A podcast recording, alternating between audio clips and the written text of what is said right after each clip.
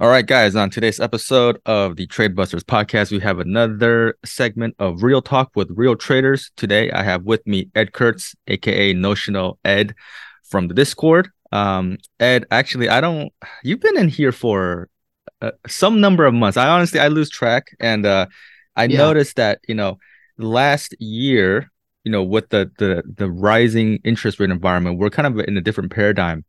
And uh, you've been very, uh, prolific with your contributions regarding the fixed income channels and talking about T bills and educating others.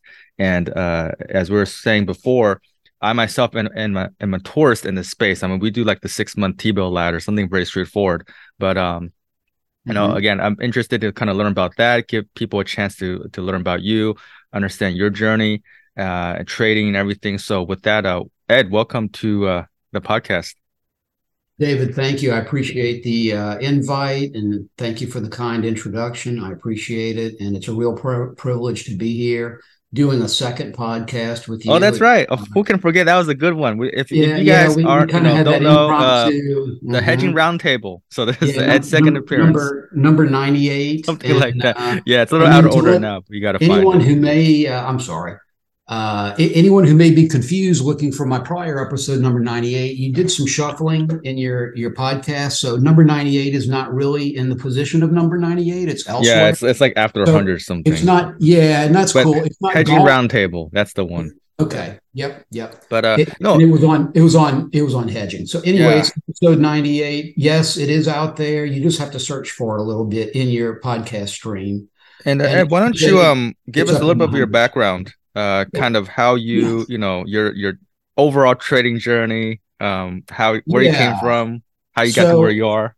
I'll do that, and I'll try to be as concise as possible. Um, so I'm I'm in my early 60s. I started my financial services career after I graduated from college with an economics degree. I went into the insurance business where I was uh, in the early 80s and did that for about seven years or so. And then um, in 1987, a month before the 87 crash, I obtained my Series 7 license, which is the broker license, and started doing brokerage work in addition to the insurance business. Did that for about 12 more years after that. So I had an independent insurance agency that I ended up acquiring all along the way uh, from other people and uh, sold it after being in it for about 17 years total. I became a stockbroker. I won't mention with who, but um, it was not the deal that I was cut. So within a year or so, I had left that. I'd already obtained some brokerage management licenses and became a brokerage manager and ended up day trading, uh, uh ended up managing some day trading rooms in the late 90s when day trading became extremely popular. Um, in the late 90s, that kind of was still hot, and I transitioned into writing some market commentary for a now defunct financial website. Uh, that was like uh, internet wave 1.0. It was the first dot com boom. And a lot of companies blew up. And as the market topped out and fell from 2000 into 2001, a lot of these little sites that had popped up evaporated. And um, all along the while, I had been trading my own account, saving chronically for now like maybe 20 years, uh, investing into mutual funds monthly on a dollar cost average basis. And as I started making more money, rates, of course, were much higher back then and sporadically because they go up and down. But I, I would typically get six, seven plus percent on AAA rated guaranteed stuff. And it, I would basically save my money during the year I had my, my fixed income thing uh, building where I just put money in fixed income and then I'd either invest it into an asset or just use the interest off of it to further grow my dollar cost averaging. And so I did that for quite a while. And then in the 2000s, I had some successful in de- uh, investment experiences with some massive swing trades in banks and then real estate investment trust twice. Uh, and then in around the time of the, the Great Recession, 2008, 2009, the market started blowing up. I had bunches of money in fixed income, about 80% of my assets, reinvesting the cash into, into equities, and, and, then my trading account. And um, I, I got I, I, proactively got out of some of it. I stopped out of some of it, and some of it I rode all the way down. So I did experience pain in the drawdown. Uh, the bulk of my assets, like I said, were in fixed income. Fixed income had dropped from five, six percent kind of rates where they are now. What kind of instruments? Was it bonds, corporate bonds? Yeah. So I was back then I was doing I was doing CDs and municipal bonds and a very small amount of corporate bonds because I didn't totally trust the extra yield I was getting from the corporate corporate bonds. It wasn't worth it. And back then, CDs paid more than treasuries. Treasuries have typically paid less than CDs. Um, and that's not always the case now, although it's starting to normalize again. But typically, at, at the current time, treasuries are yielding more.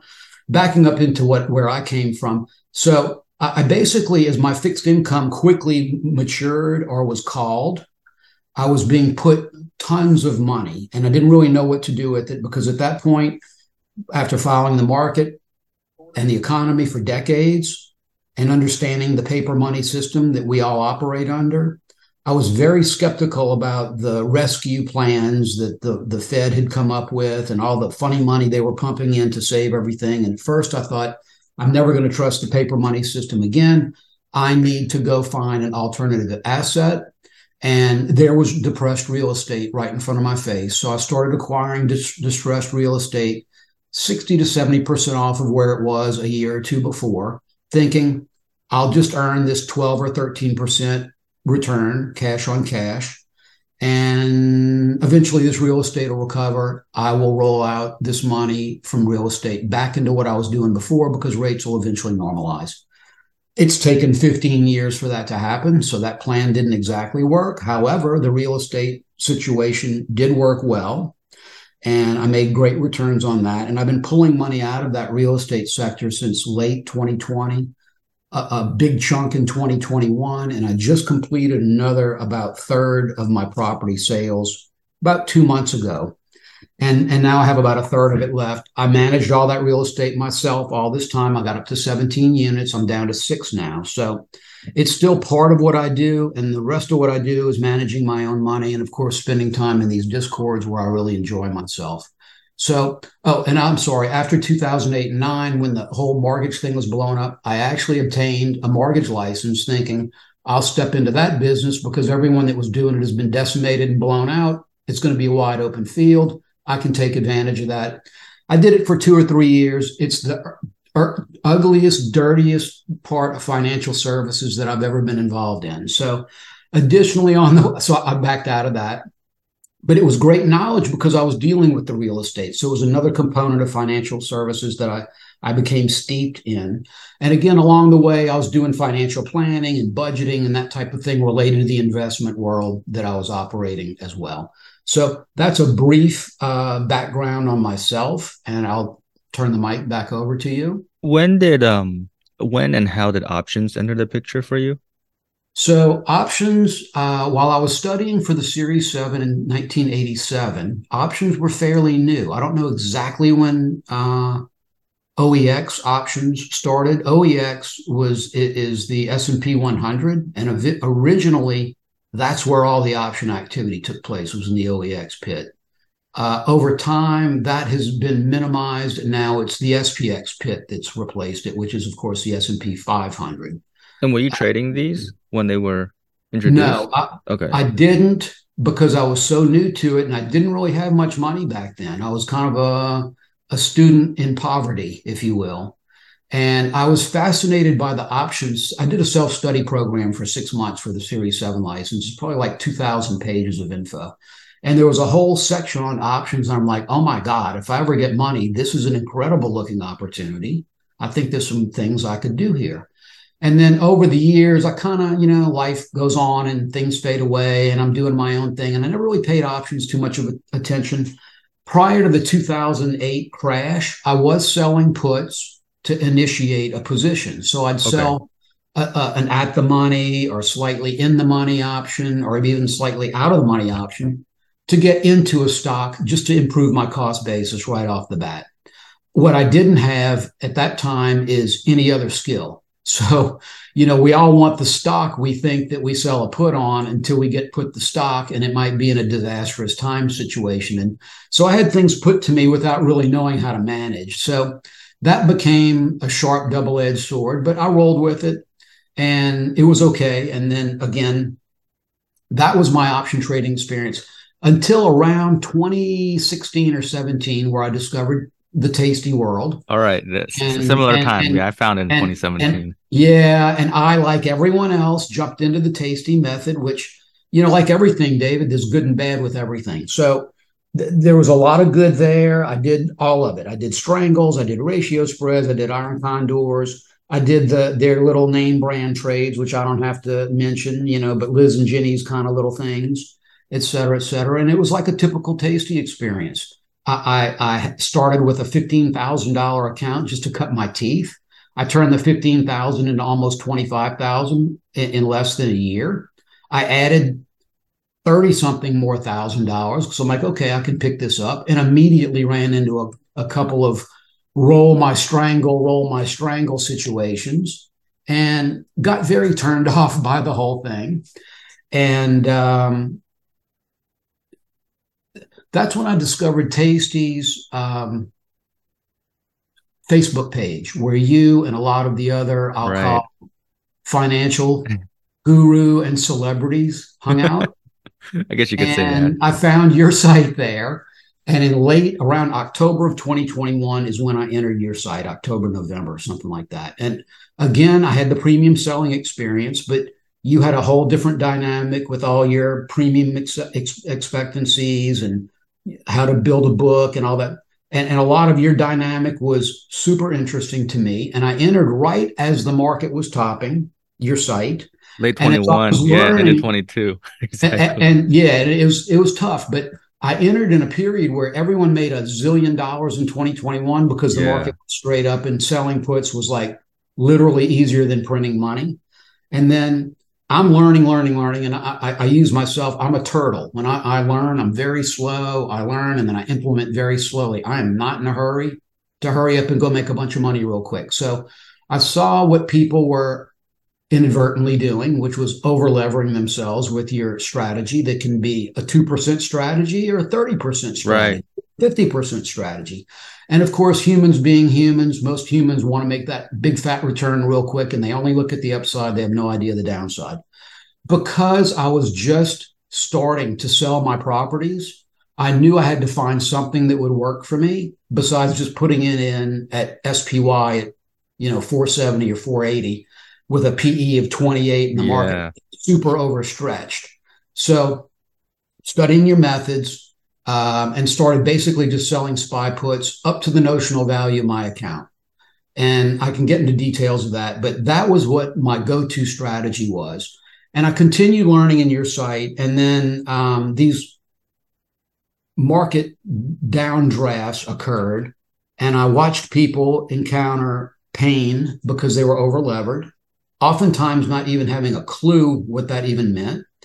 And at that point, you were kind of changing the dynamic of your discord where you, at first you just let everyone in and you had a flock of people all the time. And it was sorry but i'm going to use my own term and i see it in every discord where people are just allowed in. There's chaos. Brand new people come in. They want to learn real quickly. You have your old seasoned people and it's a weird chaotic mixture. Um, so then you, you basically say you have to test to post so I, I didn't test and at that point i had found bobby's Trader Nerd site. So I went into there. I'm sorry, I'm doing a little pump there, but sure, sure. It's part of my journey. And then um, I, that's where I learned the 111. And I like the 111 because it has the built in put debit spread, which is some shock absorber protection and some built in downdraft. And along my journey, that looked more appealing just than just selling naked. So I started running um, a lot of SPY 111 and then I elevated right into ES. I just went right into ES, but did it on a very small scale because I became aware, David, in your Discord, I became aware of what leverage really was and how we can either lever or unlever our accounts to different magnitudes depending on our risk tolerance if we understand what we're doing.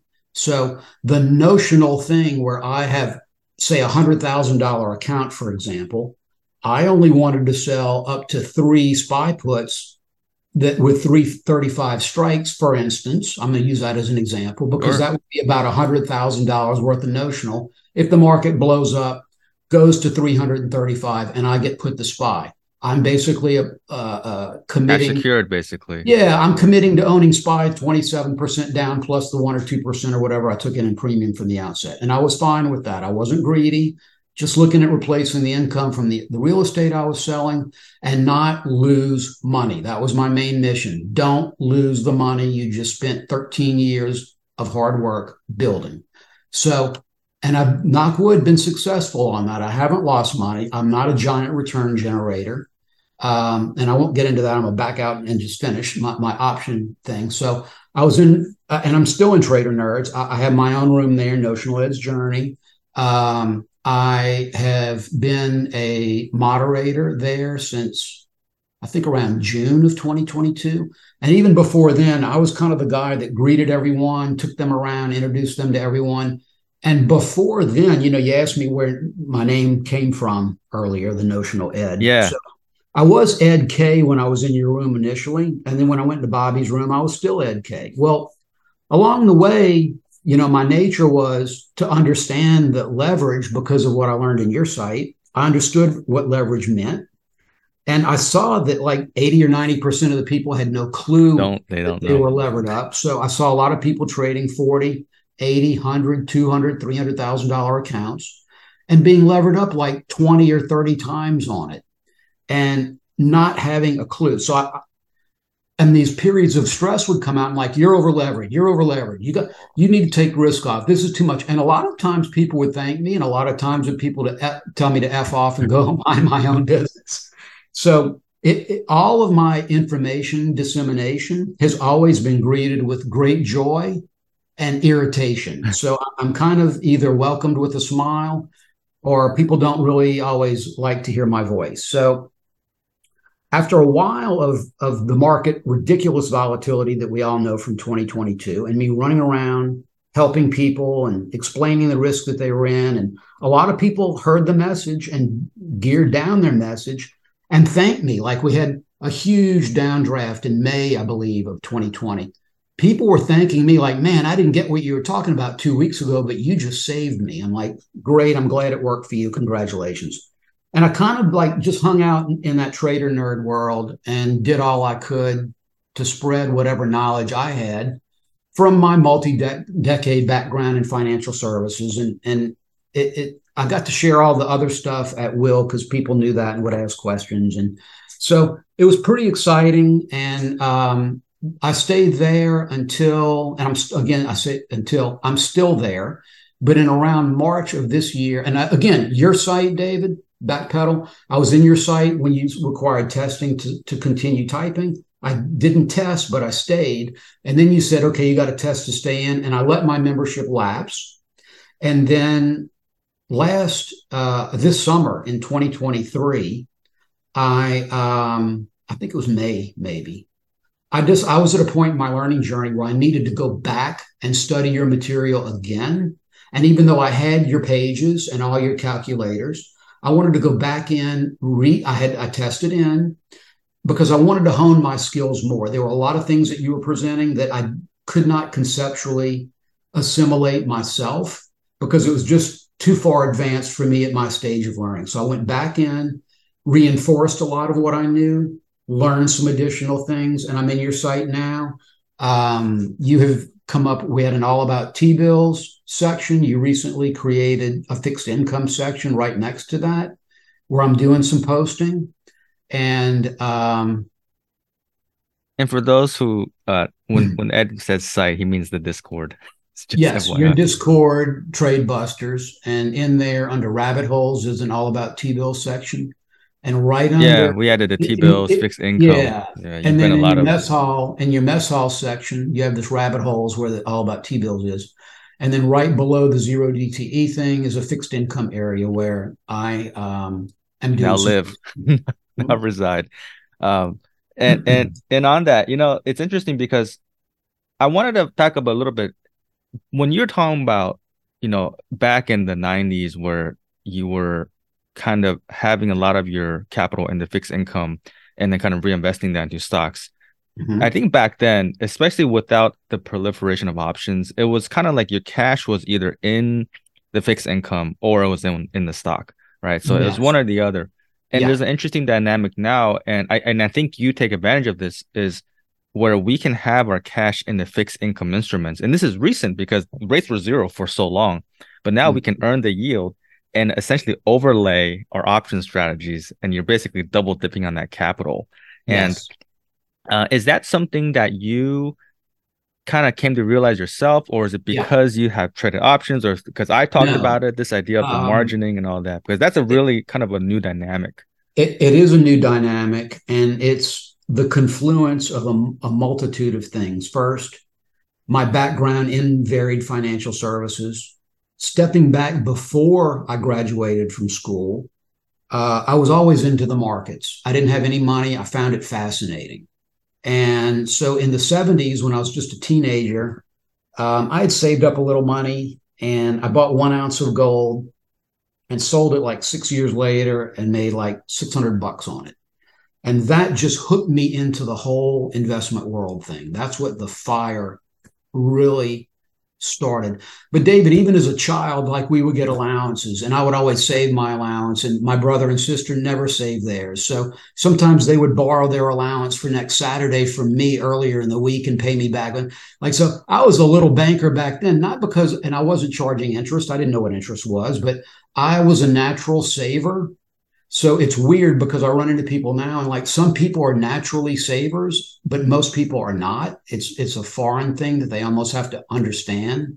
Like compound interest and how things can compound over decades. And you can use that rule of 72 to see how often your assets double at different right. interest rates and plan out your future, et cetera, et cetera. All that appealed to me. In the early um, 80s, uh, uh, in, in college, I had to subscribe to the Wall Street Journal and read it for one of my economics classes. And I kept that subscription for years afterwards and literally read the Wall Street Journal from cover to cover every day, learning things. Things were defined there, things were explained there. I was a very early viewer of CNN's Moneyline program, which at the time was the only cable channel that had a money program. I also watched the nightly business report on PBS both of those religiously. I just could not get enough information. And um, so it, it, was that. And then in the early 80s, pre internet, I subscribed to uh, just a, a ton of Federal Reserve information. You could email them and they would send you all the reports they compiled. And I would get those in and try to read as many of those. And then I'd read Fortune and Money and da da da da. I, I was just a massive consumer of anything market or financial planning related. So the desire was there. And then I went into business and then cultivated more of that. And, and then I got diverse, as I've already explained. And then somewhere around 2007, I believe, is when portfolio margin came out. I didn't use portfolio margin back then. I was not sophisticated. I didn't even know about portfolio margin.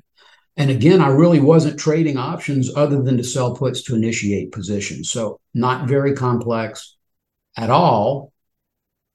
Um, and all right, get me back on track. I'm, I'm going. You're to, talking about how you came going, like I'm the idea of stacking the return. So I mean, back then, you know, if you were just selling puts, yeah, I guess you, if you had the money in, I don't know, if it was like bonds or something in the account, you yeah. could basically sell the put and but prior to getting assigned, right, you, you, your broker, if you have portfolio margin, would only hold the margin required for the put. So you could yeah. earn the return from the put and earn the return. Yes. From, and again, so I don't know if this then, was something you were doing back then, but no, definitely something we're not, doing now. Not directly. So back then, money market was money markets are paying five plus percent, kind of like they are now. And so I just leave my money parked in the money market account. I do essentially a cash secured put where the cash was in the money market account and right. I was put premium. And unless I got put the stock, I was double dipping. That's right. Okay. I knew I was double dipping, but it didn't look like a golden opportunity. Just like like, hey, I'm earning money on my cash. I'm gonna do some trades. And I, would set aside, I'd I'd cordon off the cash needed for that XYZ position if I got put to me. It was sitting in the money market account, but I'd keep track. I never would go over the notional value of what I could afford to actually acquire with the puts I was selling. So the notional thing was ingrained in me even before I understood what 1x notional meant. But you, what's interesting is then, you're mm-hmm. right. The put notional never went over your, you know, cash equivalent by whatever. But at the same time, the fact that you're earning a yield in kind of two places on the same yeah. capital, and mm-hmm. I, I think, you know, we talk about, you know, this idea of notional risk because of leverage, and mm-hmm. leverage can be kind of like a scary thing, but mm-hmm. you were basically leveraging, right? It's just I was, and, yeah, and the idea I, is that like mm-hmm. understanding in, in, that I was stacking to you exactly stacking the return, and I, I think this it's such a foreign concept and like the portfolio margin, all these words, portfolio like margin, right? Because people think margin, and I did this episode about stock margin versus option margin, right? You you weren't borrowing money, right? In fact, you were lending, right? Your cash was in the money market, and yeah. you were earning a return. You weren't paying interest, and then yet you were collecting this yield from the puts and right. so I think there's almost this like weird dichotomy where we want to say like don't over leverage, mm-hmm. don't go above notional. We at the same time, this is exactly what you're doing. So I, I think once people can kind of cross that threshold or that hump, uh, you know, that knowledge gap, mm-hmm. it's it's like it really unlocks a lot of potential. And, and it's weird because it does uh, after 0809, like I, I guess you know, you you lived through I didn't, but you lived through this interest rate cycle, right? And yeah, like yeah, you've seen yeah, the rates go up, the rates come down, now the rates going up again. And so There's, yeah, when when I started investing, rates were practically getting down zero. to really low to zero. So there was never uh you know, just the other day I mentioned Discord, we're in a weird uh, unprecedented time where options are so prolific and there's this all this talk about how options move the market and the tail wagging the dog. Mm-hmm. That combined with now this new rising interest rate or higher for longer. And so right. we're kind of in a new paradigm. Um, and uh, how do you feel about that? Do you do you so, feel like that's like a new opportunity? Are you excited it, about it's it? It's a golden new opportunity. And and just to kind of finish up on what we were saying before, because sure. I know I was kind of rambling on and got a little sidetracked. So post so, so, rates crashed after 2008. Yes, before then, as you imply, I lived through many interest rate cycles. I lived through them in the 1980s, where rates mm-hmm. went from nothing to double digits in the late 70s, which I watched because if you remember, I'm just a teenager, but I'm already investing in an ounce of gold. Right. I'm already following all this. I'm already fascinated by it. Actually, when rates shot up, I actually locked in some fixed income for a few years at 13 to 15 percent. Wow. And it was very exciting. And at that time, you didn't know that that was temporary. You didn't, you know, we never know how long the current situation is going to last or what it really means. So that was exciting. I didn't buy any 30 year stuff because I'm in my early 20s and 30 years seem like, you know, a million years into the future. Uh, but I have run across quite a few people that gobbled up 12, 13, 14% treasuries for 30 years back in the early 80s. So um, that was around. And anyway, so the zero interest rate environment that your generation and even my generation, David, um, like 15 years ago when there were rates like now i was in my late 40s i had already acquired a decent amount of money not retirement money but a decent amount of money. And i was risk averse. So my plan had been earn money. Part of it goes directly into mutual funds. The rest of it goes into fixed income. It's going to kick out six seven eight percent. I'm going to take that six seven eight percent and reinvest that into stock funds and let it grow grow grow. And someday i won't have to work like a slave anymore. So um, somewhere along the route, that that path, I hit critical mass where I'm not a zillionaire. I'm not living on my own private island. I don't drive a six-figure valued car. You know, I, I don't live that. I, I, would say I'm more like the millionaire next door. And um, which again, if you think about what I was saying, I'm the little kid that saved my allowance. I'm right. still the little kid that saves his allowance. Um, money is security to me. Money is not anything more. I feel like it, it, it gives me a level of security. Um, and so, you know, money's different things to different people. At any rate, post interest rate plunge, like there aren't that many people my age that even knew what interest rates were and had money to put into fixed income. Got it. Because even now, most people in their 40s or even 50s have not always saved that much money. They're behind the curve on their, their retirement plan. So, yes, there's a whole lost generation, as a gener- at least one generation, if not a generation and a half of people who have no knowledge of this. And um, I was pretty adept back in the days of Greenspan. He'd plunge the Fed funds rate down to three, and then he'd jack it back up to six, and he'd rush it down to two and a half and back up to six. And I just would cycle that. And when he pushed it high and it went to six, and CDs were paying seven, seven and a half, eight percent, I'd gobble them up. And then I'd put them in two or three year maturities. Rates would fall, rates would go back, and I would just wait and I'd put it in money market and I'd make some investments into REITs or whatever I found as an opportunity. To, always a value seeker. In hindsight, I was always a value seeker. I'm not a momentum guy. I'm not a hot stock chaser guy. I'm a value seeker. So um, that just all played into what I was doing, the whole big picture. Fast forward to after 2008 and nine, when rates got squashed to zero forever basically until 2018 when the Fed attempted to, to lift rates, which it did pretty successfully until the latter part of 2018 when the right. market said enough of this. Yeah. We're not we're not putting up with it anymore and the market had a horrific bout of downward move and the Fed flinched and dropped rates way back down again. And then kind of raised them a little bit. And then here comes COVID, where they get squashed down to zero again, where they stay for years. So all throughout that, there was no money market to park your money. Yeah, you can park it and earn 0.1 or 0.01, or there's a place to park your money, but there's no yield to be earned. So stocks were the only game in town. This whole thing where back in the day you'd put X amount in stocks and X amount in bonds, and the older you got, the less percentage you had in stocks, and the more you put in bonds to keep your net worth stable as you approach that retirement age it became BS. And I ran around for years telling people, please don't put your money in bonds. And if you put them in bonds, for God's sakes, don't put them in mutual funds, put them in actual bonds where if they go against you, you can hold them to maturity and get your capital back.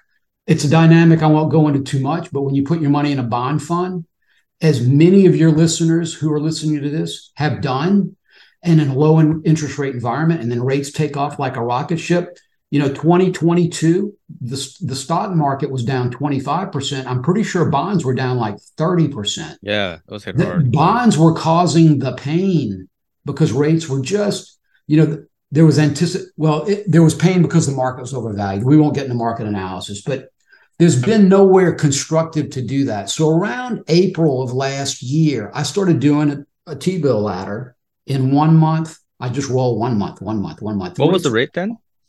Something like two-ish on the Fed funds, which is which is high, which was which was high enough for me to start taking. And again, if you think like I'm starting to pull money out of this real estate, I'm parking it where I'm parking it in T bills and I'm trading it. And I was trading a lot, as I described at that point. I got up to trading ES. I went from SPY to ES. I didn't do the MES thing at all. And I just kept my ES risk above notional for sure, but not 20 or 30 or 50 times. Right. Something reasonable. I, I, was more like three to five times above notional. Sure. All the while thinking, oh my God, my value of account of X, if we have a, a, a bombshell event, this account's going to blow up. And um, so that weighed on me over time. And over time, as more money came in, again with my main mission of one, don't lose any, two, earn what you are earning in real estate, and three, kick it up from there.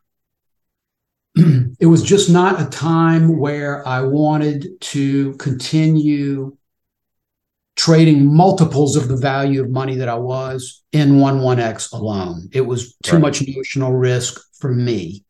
So that's when I backed off of everything. And by then, of course, rates are rising, rising. I had extended my one month ladder into two. I was doing the four and eight week T bills.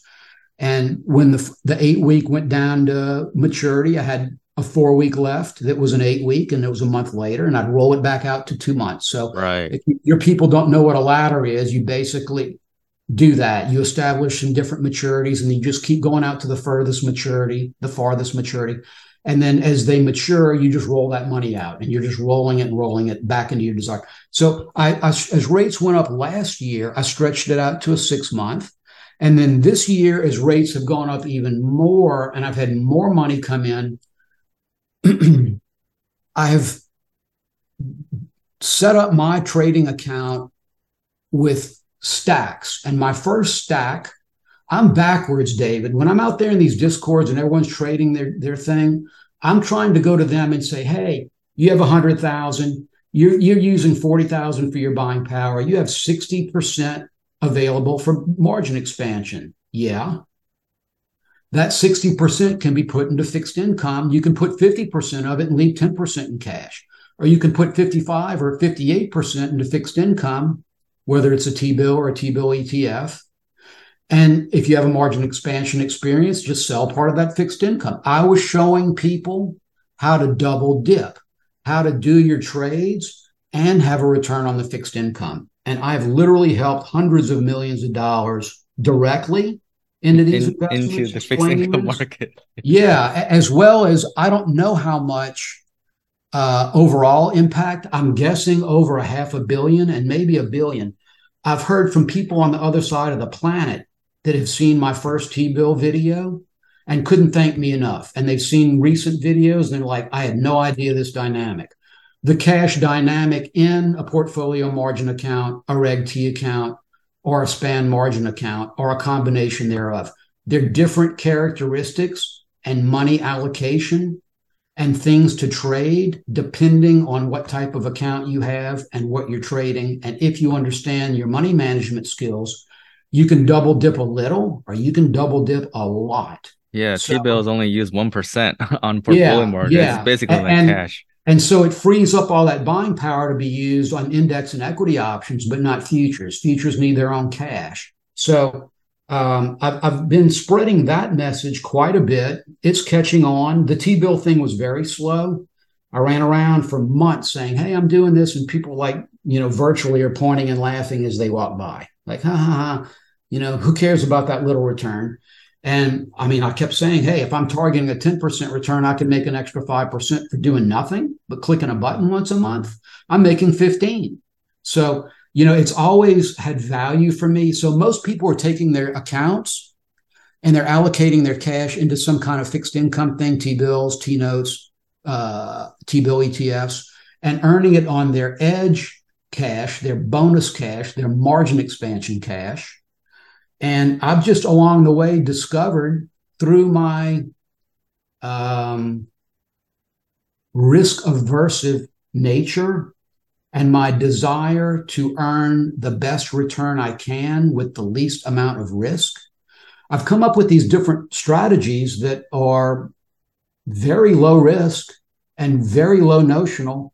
And I know what risk is in my account and I know what risk is not. So uh, in a nutshell, I place my cash into the proper account style type, whether it be portfolio margin or span margin.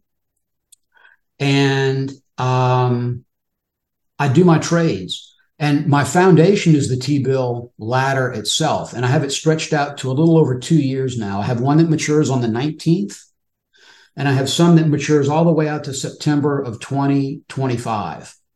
And pretty much wherever I can get 5%, I'm going out and grabbing it. So his rates have gone up and that that tighter for longer thing his his his settled into the marketplace. I've been extending my T-bill ladder because as long as I can make 5% on that foundational stack, then I can go sell SPY leaps or SPY, do a SPY put campaign. Then I can go do some 1 1x uh, if I want to. And those are stack ons with the risk stacking as I go, like essentially no risk on the T bill foundation essentially no risk on my SPY campaign the way I'm running it with my very low notional exposure of SPY uh, relative to my it's like I'm at 1x. So if the market blows up, I sell all my fixed income. I buy a whole bunch of SPY 26% down. I start selling calls on it or manage it however I want to manage it.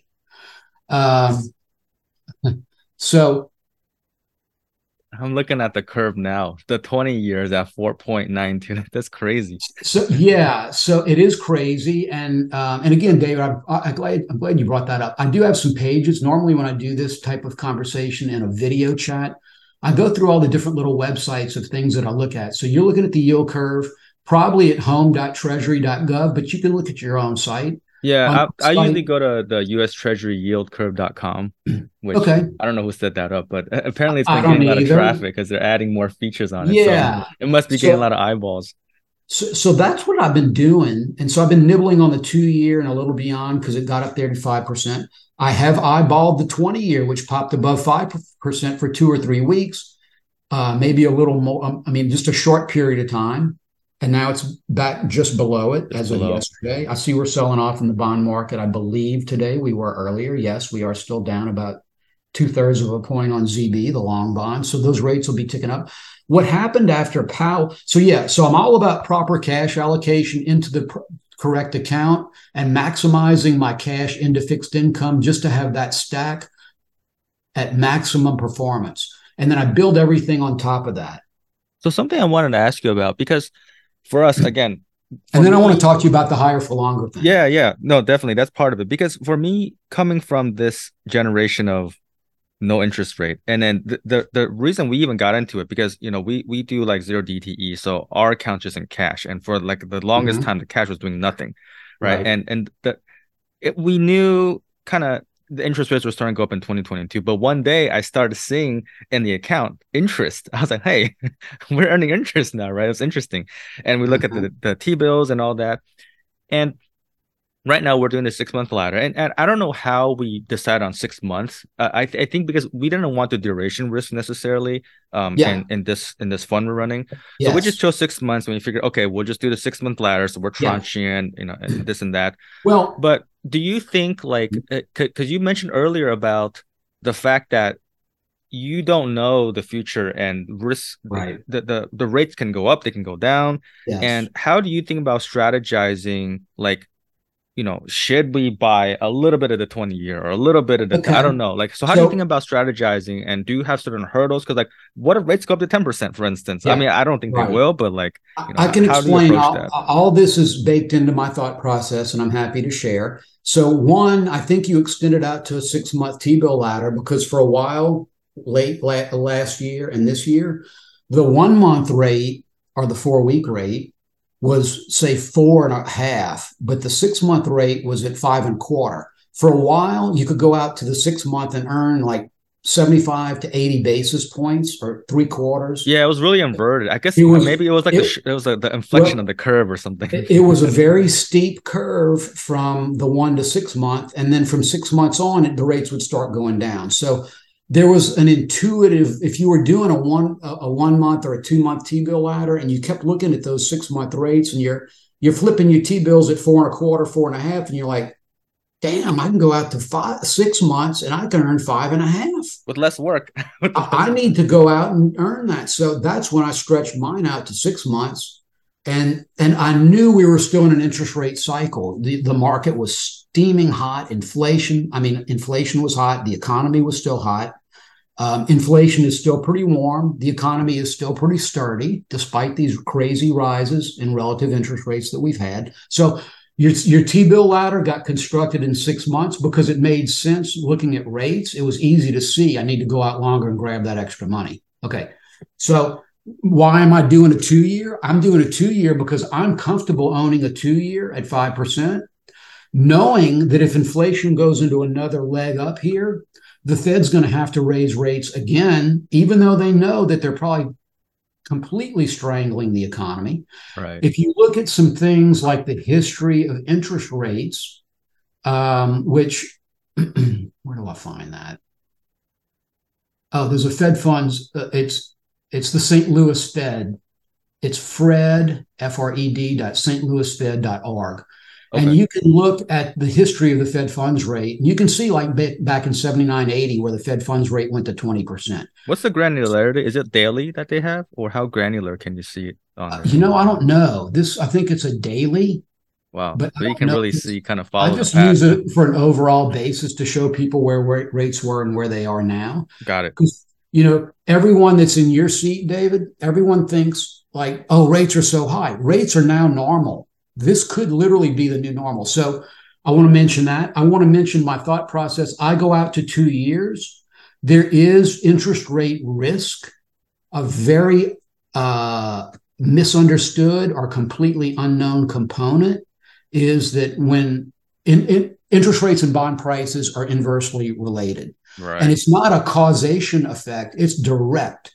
When rates, when bond prices fall, rates go up. It's not bond prices falling, making rates go up, which makes the dollar go up, which makes gold go down. Those are derivative effects. They're they're they're uh, uh, one degree or two or three degrees of separation. The interest rate and bond price movement thing is by definition directly tied to each other. Mm-hmm. So people don't understand that. And then if they don't understand that, they certainly don't understand the duration or interest rate risk between a one month T bill and a 30 year treasury. I'm not going to go into that dynamic here. People want to learn, they can come hit me up. You're going to give some information on how to contact me. I'll give myself a plug now. Notional Ed's Journey at gmail.com. You'll post that in the link sure. and they can get it later. That in the show notes. And and you know, I can help people to the extent I'm willing to help them. If people want some private tutoring or mentoring, I'm more than happy to share a lot more of the details of what I'm doing. In the meantime, to answer your question, uh, you know, I'm looking at that two year, and I've got this ladder built out where I've got a, a one tranche of 12 that matures in, in uh, October. I already had one that matured in early October. I rolled it out.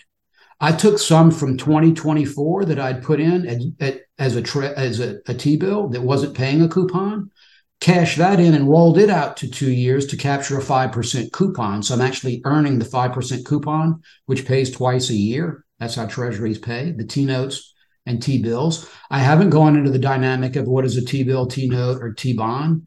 Uh, I could, but I'm running out of time, so I'm not going to waste it on that. So uh, the two years where my dynamic is, if the three year popped to, to 5%, and I see as of yesterday it's at 4.73, you know, on a $50,000 tranche, that's only like $125 a year of cash difference. So there's not a lot of difference right between four and three quarters and five. So I'm kind of uh, licking my lips thinking maybe I'll go snag some of that. And yes, when the 20 popped up above five, I thought, well, maybe I'll put a tranche or two out there and earn that because rates are eventually going to fall. The economy will eventually falter and the Fed will eventually lower rates. Right now in the marketplace, we've had a critical change in the last month since Powell spoke last. Um, when he spoke last, the market was pricing in about three rate cuts or more for next year. Now I think it's like one. And instead of all of us waiting for the yield curve to uninvert, and I, I won't go into a lot of definitional there because, again, time's limited, but people can ask or go do their research on what yield curve inversion is. Um, but everyone's been waiting for the short rates to drop, which will lower them below long, intermediate, longer term rates and therefore uninvert the right. yield curve. Um, and what happened with Powell's speech is there was like a massive apparent epiphany where people actually started believing these one to six month and one year rates are going to stay up here. They're not going to drop real soon. Inflation is persistent. The economy is uh, ongoing strongly and more uh, powerful than the powers that be imagined. We haven't squashed inflation down. The labor market is still tight. We had a, a, a strong jobs report last week. The JOLTS report came out and it was much stronger than expected. Um, and it's sending the bond, the long, the intermediate and long term rates are going higher because intermediate and long term treasuries are plunging in value, sending those rates higher.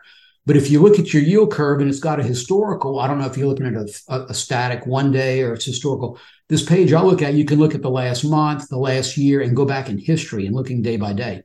The one to six month rates, even the one one month to one year rates, are basically have done nothing in the last month. They're up or down just a basis point or two. The 30 year rate has gone from about 4.3 to 4.8 or so. Yeah, it's a pretty big more. rise. Right. So the long bond has fallen about 12 to 14 percent, surging rates 12 to 14 percent. And instead of everyone waiting and expecting short term rates to finally fall because the Fed's going to take their foot off the gas, those longer term rates have surged higher. The yield curve is not yet uninverted, but it's a lot flatter than it was. Longer term rates are still lower than short term rates. The highest rate across the yield curve today, as of yesterday, is in the four month at yeah, i I'm looking at that now. Three. And it's weird to see that go, hump in the 20 years. And, and it's a hump from four months out. You know, rates start tailing off, and then you hit, and then they go down, and then they're kind of flat from the two year out to the 30, but still the two years higher than 30. So things are still inverted. There may be more pain to come in the intermediate to long term because the market still may be pricing in higher for longer and believing it, and they're not they can't lower the short term rates because they can see they'd be fighting the Fed. So all they can really do is say, we don't like these higher for longer things. We're selling off the long bond. And then, of course, as we have other characteristics unfold, like the the the, the debt expand, the debt limit debacle that happened in May and June, and then now we're in this um, uh, budget disagreement period where they've extended it and kicked the can down to November. And historically, they do this almost every year. They they argue, they pass a temporary, and then they pass another one or two temporaries. Sometimes we go through almost a whole year without an actual budget in the government. And of course, the government's running budget deficits. And a lot of people don't understand this, but that's where the debt, the national debt, comes from. When the government has a budget for a one year period and it runs a trillion dollar deficit, the trillion dollars becomes borrowed money that adds to our national debt. So in modern time, they used to run budget deficits to stimulate the economy. The government would spend more money to stimulate the economy. The economy would expand. The, they'd raise rates and slow the economy down. That's that's kind of been the model. In modern times, we run trillion dollar deficits, whether it's under Dems or Republicans. We run trillion plus dollar deficits in good times and bad. We run much bigger deficits in bad times. So it, it's it's not a good situation. And that is causing a little bit of uh, consternation for people in those lower, in those longer maturities, because I think people are starting to look in and say, do I want to lock up my money for 10, 20, or 30 years? Where is this crazy debt thing going to go? And, and, and at what point might the US government lose its AAA rating or its ability to actually pay me back my principal that I de- definitely want back? So there's some higher rates being priced in because our government is not functioning correctly as well, in my opinion, as well as there is a chance we're going to have a 70s style situation where inflation surged, they raised rates, they lowered rates, they lowered rates a little too much too quickly, inflation surged back, and they had to raise rates even higher. So the Fed knows that. The Fed does not want to do that. They'd rather keep bumping it up a little here then cut rates a percent and a year or two from now have to raise them 3% off of that new higher base, if that makes sense. So a lot of dynamic in the marketplace. Um, there was a big flight to quality with the the un, very unfortunate Middle East situation popping up over the weekend. We had a rally in the bond market futures on Monday. The physical market was closed. There was a big follow through rally uh, on Tuesday, if I'm not mistaken. Next Tuesday. Today is October twelfth, twenty twenty three. So yeah, yeah, the the Middle East thing was over the weekend of the seventh and the eighth, and then Tuesday was the tenth of mm-hmm. October. So, so bonds were up almost two points on on Tuesday, and it's when when trouble happens, money moves. Scared money moves out of the market. It moves out of foreign markets. It moves into the U.S. market. It moves into U.S. fixed income because despite all the issues that we've discussed here and the chaos, we're still AAA rated. We're still the safest credit on the planet that's obtainable in quantity.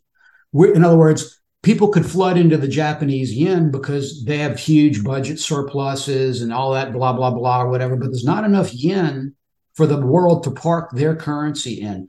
As you probably know, something like 60% of the world's transactions are done in dollars. So there's a huge demand for dollars.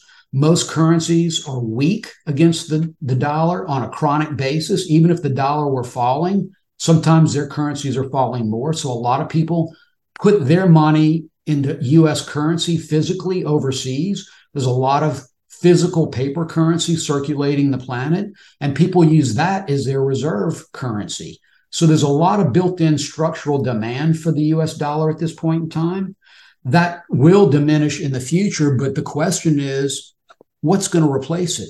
People are not going to take their hard earned cash and lock it up in a 30 year Chinese bond because the Chinese are, are, are communist and they could say, no go, we're, we're changing our mind. They do it all the time. So that's not good. The Eurozone is uh, a, a, a rolling hot mess because it's a bunch of countries hobbled together like the United States of America. Mm-hmm. It's almost like the United Countries of Europe. And the Fed controls the currency for the entire United States because we're a unified country. But in Europe, the ECB, the European Central Bank, is like the Fed equivalent.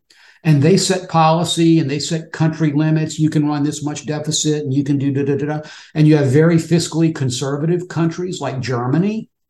And you have very aggressive, unfiscally responsible countries like the pig, the pigs. You know, if you've heard of the pigs, Portugal, Italy, uh, Greece, and Spain, those are the pigs. And, and they typically run budget deficits and their economies aren't too strong. And all those are operating, the really sick parts and the really healthy parts are all operating under the ECB. So it's a hot mess there. They don't quite have the effect on monetary policy there that they do here.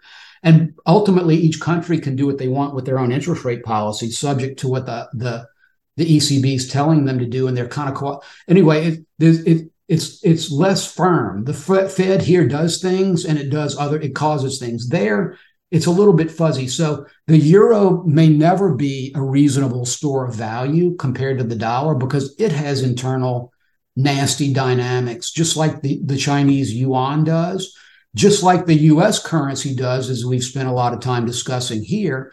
However, we are the least sick of all the major players in the world.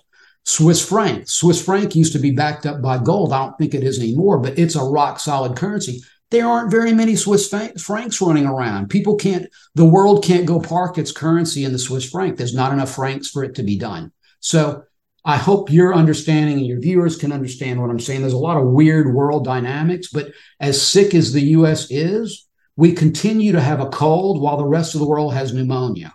So until the rest of the world gets healthier or we become even sicker, the dollar will remain the major store of value for the world and the major currency of transactions uh, until it somehow is displaced, displaced at some point in the future that I can't see. I honestly thought decades ago, as the deficit grew from a trillion to two trillion to three trillion to five, I'm like, oh my God, at five trillion, all hell's going to break loose. And I'm like, okay, at 10 trillion, all hell's going to break loose all right, 15 trillion. And then we went from 15 to 20 trillion really fast. And then all this is happening like as the market blows up with the Great Recession. And I learned that, like, you know what, Ed? Don't be afraid that people are going to reject paper money or fiat currency because it's just a piece of paper. Honestly, David, my, my conclusion is the vast majority of people wake up, go to work, earn a living, come home, wake up, and do it again. They don't have time or knowledge to understand what the paper money system is about. All they know is they need dollars to keep their life running. They are going to keep that model running until it absolutely crashes. So there's a lot of momentum and um, fundamental reasons why the dollar will stay where it is. I believe until our debt gets to some, I can't identify what level, um, and the world starts saying no more we can't take it. And then we're really in trouble because then the world will be dictating what our interest rates are. Not so much the fed with its policy or local big institutional and money market uh, influences in the bond market. It'll be the world deciding what rate it wants to get paid. Because don't forget we run huge budget deficits here. So countries like japan and China and Vietnam and all and, and Thailand and Singapore and a whole bunch of lower cost countries. Uh, South America has a pretty good bit of, of, production going on. Mexico has a lot of production going on. Anywhere that's got cheaper labor, we have budget uh, uh, trade deficits with. So if we have a trade deficit with someone, that means we're buying more stuff than they're buying from us. And we're therefore shifting more dollars into their world and we're getting product back. So they accumulate hard currency in the form of US dollars. Um, and so you can see where that's going to be hard to perpetuate because what incentive does Mexico say, hey, US, we do all this business with you and we've been doing dollars, but we're starting to get uneasy with you. We want some of our product to be sold in the currency of X. Right. What, what currency is that? Do they want a bunch of Chinese yuan? Do they want a bunch of euros? Probably not. Do they want a bunch of Vietnamese, blah, blah, whatever their currency is? No, they do not. You know what I'm saying? Like, there's really no choice for our trade partners who are running deficits with us to trade in anything but dollars because dollars are still like the healthiest thing to park their money in. So you can see the fundamental dynamic there that's at play. It'll change at some point, but I don't know when. Um, one more complex, you know, we can get off of that rabbit hole, is when we run a trillion dollar deficit and it makes our, def- our, our debt go up from 32 to 33 trillion and rates are going up, a third of that 33 trillion renews on a yearly basis. They're funding that 33 trillion with about 11 trillion dollars worth of paper money floated and rolled. Every month, every all these things we're buying is the government rolling its massive debt. And instead of them paying 0.08 like they were two years ago on the one month, they're paying 5.58. So it's costing the government 5.5% more to roll that debt. And that expense, shockingly, David, is part of our national annual budget. So, in the budget where they spend on Social Security and Medicare and social services and the military and Congress's retirement package, okay, all those things are in there. Also, in there is interest on the national debt. So, you can see as our national debt grows, the component of the, the federal budget interest payment grows. And then as interest rates rise, it makes that rise even more. So there's some structural things going on right now that's making our budget very hard not to balance because we never balance. I think we balanced once in the 90s, and it's been like 50 years since we balanced besides that. Um, but less obnoxious and inflammatory, if you will. All right. Back yeah, off. no, what no, else, Ed, that what was, else do you want to ask me, that, friend? That was super insightful. That that's exactly the kind of context that uh that I was hoping to get out of the this uh episode. And unfortunately, we got to wrap up in a little bit. But the last thing I wanted to kind of touch on, and just to for context for the viewers, um, in spite of all, or I guess in light of all this, do you some of your decisions on like where to park the cash or when to take opportunities is this sort of like liability driven like if i know my requirement personally is you know there's a certain hurdle rate if i need 5% based on my number of assets like mm-hmm. do you have some number in mind like you know do you say you're eyeing the 20 year like if you see certain pockets like kind of hit that rate do you mm-hmm. kind of jump on that at times okay. just to lock in certain tranches does that kind of play it play into your strategy my mindset david yes it does and you know if the 10 year rate went to like six and a half or seven percent I'd probably put the vast majority of money in that and continue to sell my SPY puts on top of that. And I would just have a longer locked in period. However, it's you got to understand, and you do because you've made comments. I know you get it. You have to understand that as you extend the maturity or duration of the bond portfolio that you have, you're exposing yourself to more interest rate risk because when rates go, when bonds, when rates go up, existing bond prices are going down, making them go up. So if you're holding one of those existing bonds and rates are going up because bond prices are going down, you're incurring a loss on that holding that you already yeah have. mark mark to market so, but i, I, so I when I when I when I buy when I buy a, a, a tranche we'll mm-hmm. call mm-hmm. it I'm willing and committing myself to saying I'm going to hold that 20 year tranche and I haven't done 20 yet but I've done the two and I'll go to 20 with a tiny piece of it maybe 10 mm-hmm. percent of my total if it gets back above five, or maybe around now with it close to five. But I've got to be willing to hold that thing for 20 years because you're right. We might go to 7%. We might go to nine or 10%. We don't know what's coming in, in, in six months or a year or two years. We don't know if this is the moment in time where the world says, enough, US, we don't want your cheapy debt anymore. You're going to have to constantly pay us higher rates. None of us has that crystal ball. We all have a crystal ball on our desk. It's all fuzzy for all of us. We don't have that kind. So when I commit to a tranche, like when I'm doing these two years, I know with almost 100% certainty. In fact, I know with 100% certainty, I don't need that money for two years. I have other maturities in my T bill ladder, T bill T note ladder that are maturing in the interim. I have money in T bill ETFs that I can use for immediate liquidity. And if those funds aren't sufficient enough, I'll just go out and sell whatever the heck I need to sell. And I don't care if I incur a small loss on it or even a big one if the problem is big enough, because I have some real life problems that I were I, I was completely unable to foresee. And therefore, again, the shorter the duration, I would be selling my nearer term ones because they're not taking the interest rate risk if rate hit if rates have gone up. Whereas if I go in the three year, the 10 year, 20 year, yeah, I'm getting hit pretty hard. It's a whole new dyma- dynamic. We'd have an hour long conversation for me to properly explain that. So when I pick a tranche, I am mentally committing to that maturity because I know in the interim, if rates go up, that bond price is going to go down. And I don't want to sell it at a loss. I just hold it to maturity and get my money back at maturity real simple. Yeah, that makes sense. I mean, like I honestly we would love to roll the six month ladder for like four more years at, at these yields, but you know, yeah. who knows what's gonna happen. And it, it yeah. may be interesting just to like I said, lock up a piece of it, you know, two year, five year, ten year.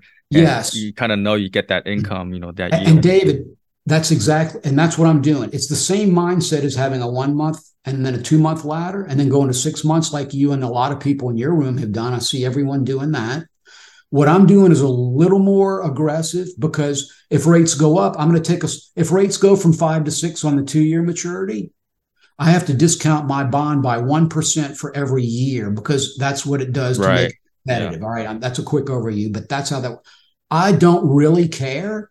In fact, if you look at uh, my commentary is I want rates to go higher. I want my near term tranches to be invested for a higher rate for longer. And exactly. the only way that's going to happen is if rates keep going up. So it doesn't bother me at all if rates keep going up. I realize at some point, at some point, the market may say enough of that and start correcting like it did in 87. What caused the 87 crash? A strong economy, continually rising interest rates. And then one day the market woke up and said, oops, rates are too high. Uh, we're shifting off like it was just a flood out. Okay. So there is a competition between bond yields and stock market. It hasn't existed in your lifetime. But you could say now, if you if you hit the lottery, David, and here comes, I don't know, let's say it's a mini lottery and it's 10 million bucks. You might say, well, hell, I don't know if I want to put the whole 10 million in at 4.6% on the 10 year.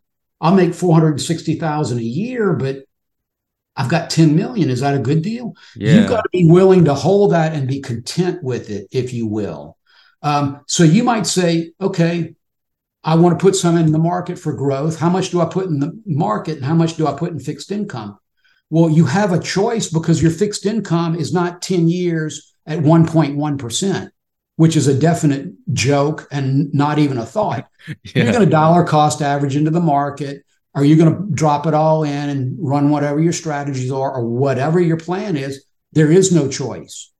Uh, uh, there is no option at all. So there is an option for stocks now, and it's called the fixed income world. The fixed income world is not boring. It's not what your grandma and your grandpa used to do. Notional Ed's running it differently. I use it as a tool to generate my base foundational stack return and then I stack risk on top of that.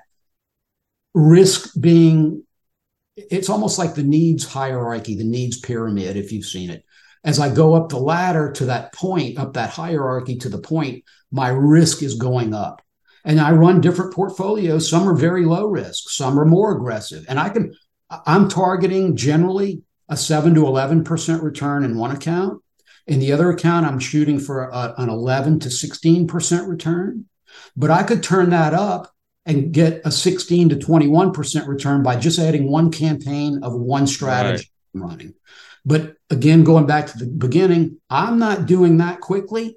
But if the market took a dive and went down to the 38 or 3700 level, and I felt like it was more fundamentally reasonably valued, I would tighten up my tranches on my 11X I would know, it, that affects me. But when we're way up here and the PE is way up above 20 and rates are super high, it doesn't look like a great environment for me want to go all in on equities. All right, I'm going to stop again. Yeah, no, that that makes sense. And Ed, this has been super fascinating and uh, really looking forward to to seeing more of your commentary and uh, you know interacting with you and I'm sure everyone else appreciates it in Discord and uh know Thank excited you. for what the future looks like with this new environment. Um, but with that said uh, i know you mentioned it before but uh, where can uh, our listeners reach you if they want to connect? Thank you. So again it's notional ed's journey at gmail.com uh, I guess you'll post that. yes, the, we'll put that in the show the notes. Yeah, and you're in a number of Discord, so if I'm, they're not, I'm in they're probably Discord. familiar. They'll know you. Yeah, I'm in your Discord and six others where I drop my content. Some I'm much more pervasive with my commentary than others.